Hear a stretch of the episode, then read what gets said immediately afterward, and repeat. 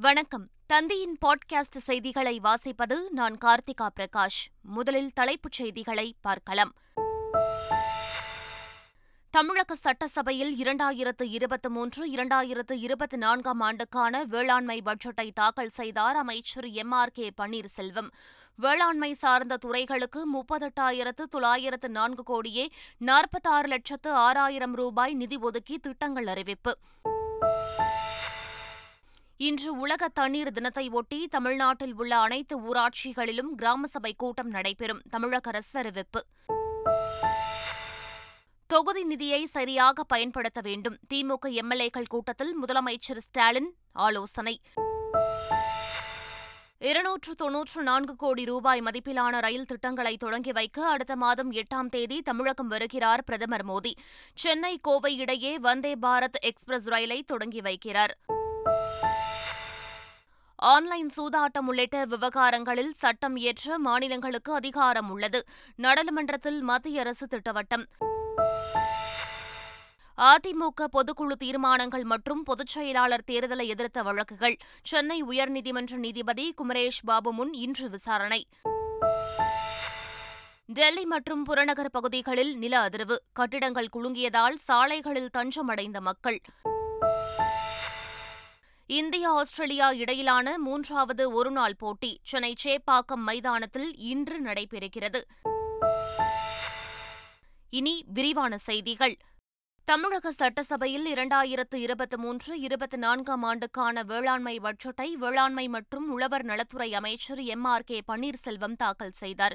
அப்போது வேளாண்மை மற்றும் அதை சார்ந்த துறைகளுக்கு முப்பத்தெட்டாயிரத்து தொள்ளாயிரத்து நான்கு கோடியே நாற்பத்தாறு லட்சத்து ஆறாயிரம் ரூபாய் நிதி ஒதுக்கப்பட்டுள்ளது.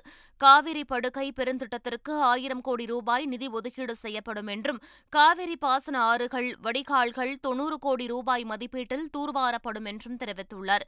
நெல்லுக்கான கொள்முதல் விலை குவிண்டாலுக்கு பொது ரகத்திற்கு எழுபத்தைந்து ரூபாயும் சன்ன ரகத்திற்கு நூறு ரூபாயும் கூடுதலாக வழங்கப்படும் என்றும் இருபத்தைந்து லட்சம் மெட்ரிக் டன் நெல் கொள்முதல் செய்ய நடவடிக்கை எடுக்கப்படும் என அறிவிக்கப்பட்டுள்ளது. அனைத்து மாவட்ட ஆட்சியர் அலுவலகத்திலும் சிறுதானியங்களின் மதிப்பு கூட்டப்பட்ட பொருட்கள் விற்பனை செய்யப்படும் என்றும் இருபத்து மூன்று லட்சம் மின் இணைப்புகளுக்கு இலவச மின்சாரம் வழங்க நடவடிக்கை எடுக்கப்படும் என தெரிவிக்கப்பட்டுள்ளது. இதற்காக ஆறாயிரத்து ஐநூற்று முப்பத்தாறு கோடி ரூபாய் ஒதுக்கீடு செய்யப்பட்டுள்ளது. உள்ளதாகவும் பட்ஜெட்டில் அமைச்சர் எம். ஆர். கே. பன்னீர்செல்வம் அறிவித்துள்ளார்.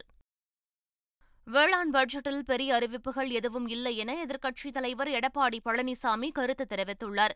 இது விவசாயிகளை ஏமாற்றும் பட்ஜெட் என்றும் விமர்சித்துள்ளார். திமுக அரசு வேளாண் பட்ஜெட் என்று தாக்கல் செய்யப்பட்டது விவசாயிகளை ஏமாற்ற பட்ஜெட்டாக பார்க்கப்படுகிறது.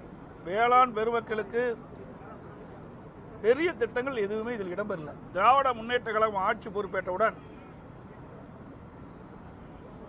கரும்புக்கு ஆதார விலை நாலாயிரம் ரூபாய் வழங்கப்படும் என்று அறிவிப்பு வெளியிட்டார். வெறும் நூற்றி தொண்ணூத்தைந்து ரூபாய் தான் விவசாய மக்களுக்கு ஒரு மெட்ரிக் டன்னுக்கு நூற்றி தொண்ணூத்தஞ்சு ரூபாய் தான் ஊக்கத்தொகை வழங்கப்படும் என்று அறிவித்திருக்கிறார். குவிண்டாலுக்கு ரெண்டாயிரத்தி ஐநூறு ரூபாய் வழங்கப்படும் என்று குறிப்பிட்டார் இப்பொழுது ரகங்களை பிரித்து நூறு ரூபாய் ஐம்பது ரூபாய் தான் ஊக்கத்தொகை வழங்கப்படும் என்று அறிவிப்பு கொடுத்தது விவசாயிகளை அதிர்ச்சிக்குள்ளாக்கிறது Obviously, we don't want to announce our playing 11 right now. Uh, but uh, but yeah, we'll have a look at the wicket. I mean, it looks a pretty good wicket to be very honest with you. So uh, yeah, it obviously gives us that option. that the depth is there in our side. If uh, if we go in with that third spinner, then um, you know, uh, we do have three fast bowling options as well, so it, it, gives us those options. So, yeah, I think we could play both as well. I mean, we've played Shardul in Mumbai and, and Shardul in the past, which, uh, you know, at number eight, uh, which gives us an extra seam bowling option. So, it's just a question of us weighing what we think is more important against which opposition uh, and, and how we want to set up our team uh, going into the going into sort of the, the World Cup uh, in, in, in sort of October, November. I think to a large extent we're pretty clear about the kind of squad and players we want. Uh, you know, we've sort of almost narrowed it down to um, 17, 18 players. Obviously, we have a few guys who are um, sort of recovering from injuries and, and might come into the mix uh, depending on the time frame of their recoveries and, and how long it takes for them to come back. Within the squad, we'd like to uh, you know sort of look at different uh, different options just to keep our um, just just to, to ensure that we've covered all our bases for all conditions. விளைந்து அறுவடைக்கு தயாராக இருக்கின்ற பொழுது தொகுதி நிதியை சரியாக பயன்படுத்த வேண்டும் என திமுக எம்எல்ஏக்களுக்கு முதலமைச்சர் மு க ஸ்டாலின் ஆலோசனை வழங்கியுள்ளார்.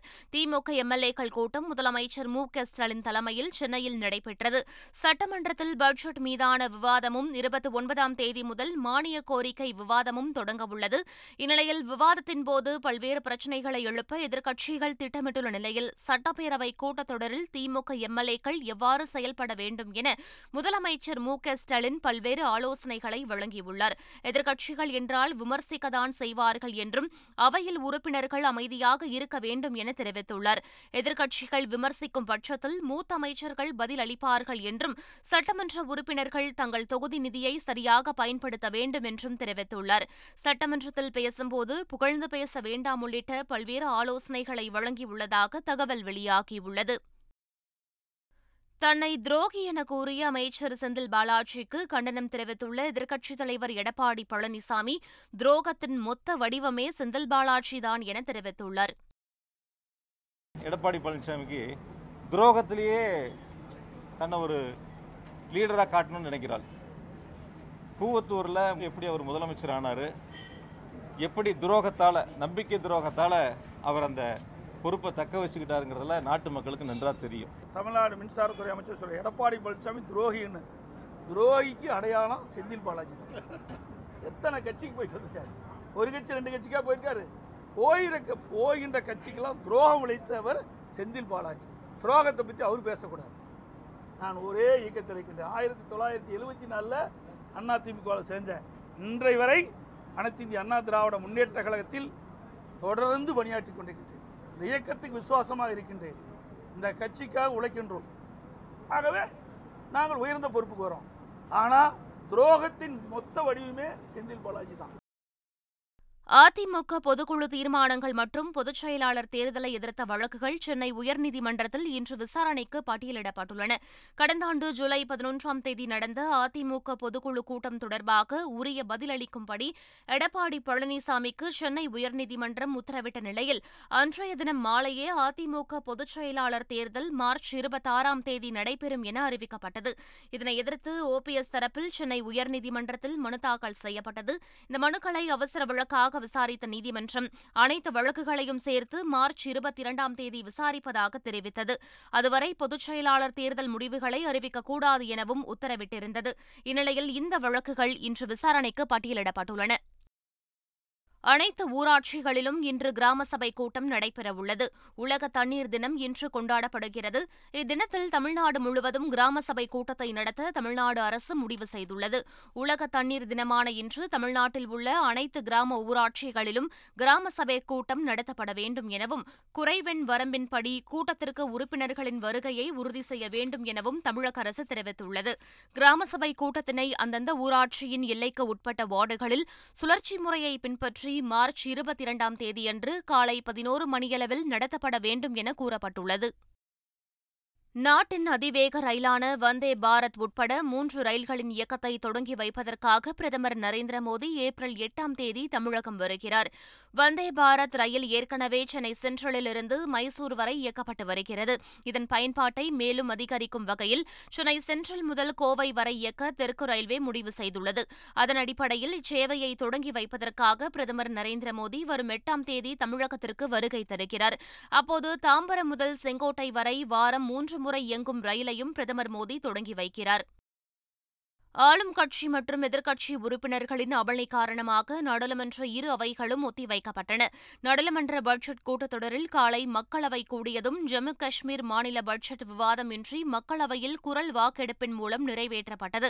பின்னர் கேள்வி நேரம் தொடங்கியதும் அதானி குழும முறைகேடு விவகாரத்தில் நாடாளுமன்ற கூட்டுக்குழு விசாரணை அமைக்க வலியுறுத்தி எதிர்க்கட்சி உறுப்பினர்கள் முழக்கங்களை எழுப்பினர். இதனைத் தொடர்ந்து பதிலுக்கு ஆளும் கட்சி உறுப்பினர்களும் இந்தியாவின் ஜனநாயகம் குறித்த பேச்சுக்கு ராகுல்காந்தி காந்தி மன்னிப்பு கேட்க வலியுறுத்தி முழக்கங்களை எழுப்பினர் இதே விவகாரத்தை முன்வைத்து மாநிலங்களவையிலும் ஆளும் கட்சி எதிர்க்கட்சி உறுப்பினர்கள் முழக்கமிட்டனர் இதனால் நாடாளுமன்ற இரு அவைகளும் ஒத்திவைக்கப்பட்டன सर सर राहुल गांधी जी इस सदन के सदस्य नहीं है क्या अपना संवत्सर के अवसर पर सदन में अवकाश रहने पर सहमत होंगे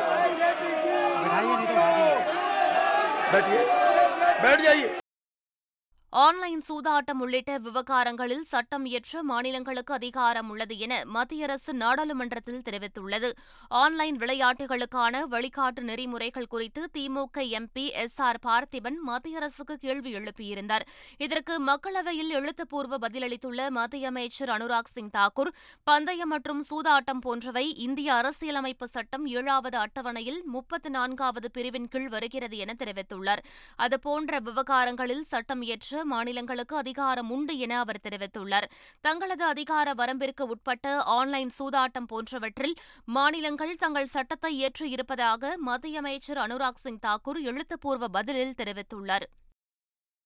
ஆன்லைன் சூதாட்டம் தடை சட்டம் இயற்ற மாநில அரசுக்கே அதிகாரம் என்ற மத்திய அரசின் பதிலால் தமிழக ஆளுநர் இனி ஏமாற்ற முடியாது என திமுக நாடாளுமன்ற உறுப்பினர் எஸ் ஆர் பார்த்திபன் தெரிவித்துள்ளார்.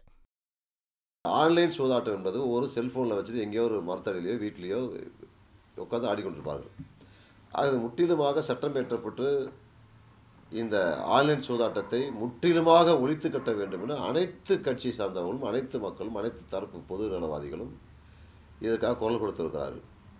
இன்றைக்கு ஒன்றிய அமைச்சர் அவர்கள் ஆன்லைன் சூதாட்டத்தை தடை செய்வதற்கு மாநில அரசுக்கு அதிகாரம் உள்ளது அட்டவணை ஏழின் பிரிவுகளில் அதிகாரம் உள்ளது என தெரிவித்து தெளிவாக தெரிவித்திருக்கிறார்கள். ஆகவே கவர்னருடைய பித்தலாட்டம் ஏமாற்றம் இனி எடுபடாது. மத்திய உள்துறை அமைச்சகம் ஒப்புதல் அளித்ததை அடுத்து டெல்லி அரசு இன்று பட்ஜெட் தாக்கல் செய்யவுள்ளது. டெல்லி அரசு நேற்று பட்ஜெட் தாக்கல் செய்வதாக இருந்த நிலையில் மத்திய உள்துறை அமைச்சகம் டெல்லி பட்ஜெட்டுக்கு ஒப்புதல் வழங்க மறுத்து திருப்பி அனுப்பியது. பட்ஜெட் குறித்து சில விளக்கங்களையும் கேட்டது. இதற்கு எதிர்ப்பு தெரிவித்த டெல்லி முதலமைச்சர் அரவிந்த் கெஜ்ரிவால் மத்திய அரசு அத்துமீறி செயல்படுவதாக விமர்சித்தார். இதனிடையே டெல்லி மாநில பட்ஜெட்டுக்கு மத்திய உள்துறை அமைச்சகம் ஒப்புதல் வழங்கியுள்ளது. இதனையடுத்து இன்று டெல்லி அரசு பட்ஜெட்டை தாக்கல் செய்யவுள்ளது. மேற்குவங்க முதலமைச்சர் மமதா பானர்ஜி பிரதமர் மோடியின் குரலாக செயல்பட்டு வருவதாக காங்கிரஸ் குற்றம் சாட்டியுள்ளது. பிரதமர் மோடியின் மிகப்பெரிய டிஆர்பி ராகுல் காந்திதான் என மேற்குவங்க முதலமைச்சர் மமதா பானர்ஜி தெரிவித்திருந்தார்.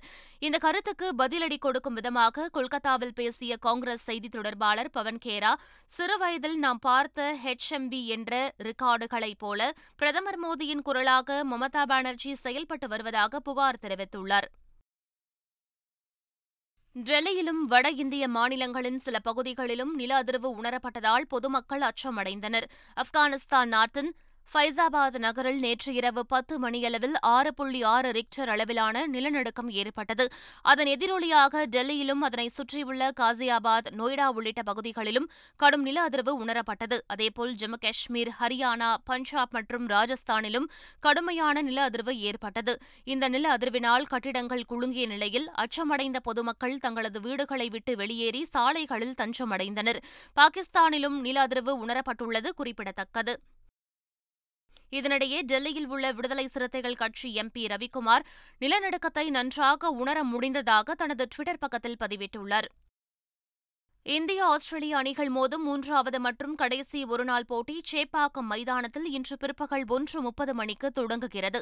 இந்தியாவில் சுற்றுப்பயணம் மேற்கொண்டுள்ள ஆஸ்திரேலிய அணி பார்டர் கவாஸ்கர் டிராபி டெஸ்ட் தொடரை ஒன்றுக்கு இரண்டு என்ற கணக்கில் இழந்தது. அடுத்த இரு அணிகளும் மூன்று போட்டிகள் கொண்ட ஒருநாள் தொடரில் விளையாடி வருகின்றன. மும்பையில் நடந்த முதல் போட்டியில் ஐந்து விக்கெட் வித்தியாசத்தில் வெற்றி பெற்ற இந்தியா ஒன்றுக்கு பூஜ்ஜியம் என முன்னிலை பெற்றது. விசாகப்பட்டினத்தில் நடந்த இரண்டாவது போட்டியிலும் வென்று இந்திய அணி தொடரை கைப்பற்றும் என எதிர்பார்க்கப்பட்ட நிலையில் அந்த போட்டியில் ஆஸ்திரேலியா பத்து விக்கெட் வித்தியாசத்தில் ஹிமாலய வெற்றியை வசப்படுத்தி பதிலடி கொடுத்தது. இரு அணிகளும் ஒன்றுக்கு ஒன்று என சமநிலை வகிக்க தொடரை வெல்லப்போவது யார் என்பதை தீர்மானிக்கும் மூன்றாவது மற்றும் கடைசி ஒருநாள் போட்டி சென்னையில் இன்று பகல் இரவு ஆட்டமாக நடைபெறுகிறது. இதனிடையே இந்தியா ஆஸ்திரேலியா இடையேயான ஒருநாள் கிரிக்கெட் போட்டியை காண செல்பவர்களுக்கு இலவச சிற்றுந்து ஏற்பாடு செய்யப்பட்டுள்ளது. சென்னை மெட்ரோ ரயில் நிறுவனம் சார்பாக இந்த ஏற்பாடு செய்யப்பட்டுள்ளது.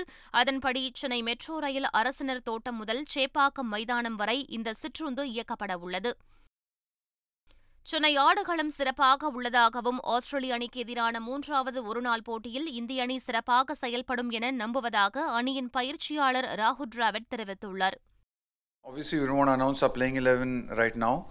Uh, but uh, but yeah, we'll have a look at the wicket. I mean, it looks a pretty good wicket to be very honest with you. So uh, yeah, it obviously gives us that option that the depth is there in our side. If uh, if we go in with that third spinner, then um, you know, uh, we do have three fast bowling options as well, so it, it gives us those options. So, yeah, I think we could play both as well. I mean, we've played Shardul in Mumbai and, and Shardul in the past, which, uh, you know, at number eight, uh, which gives us an extra seam bowling option. So, it's just a question of us weighing what we think is more important against which opposition, uh, and and how we want to set up our team uh, going into the going into sort of the the World Cup uh, in, in in sort of October November.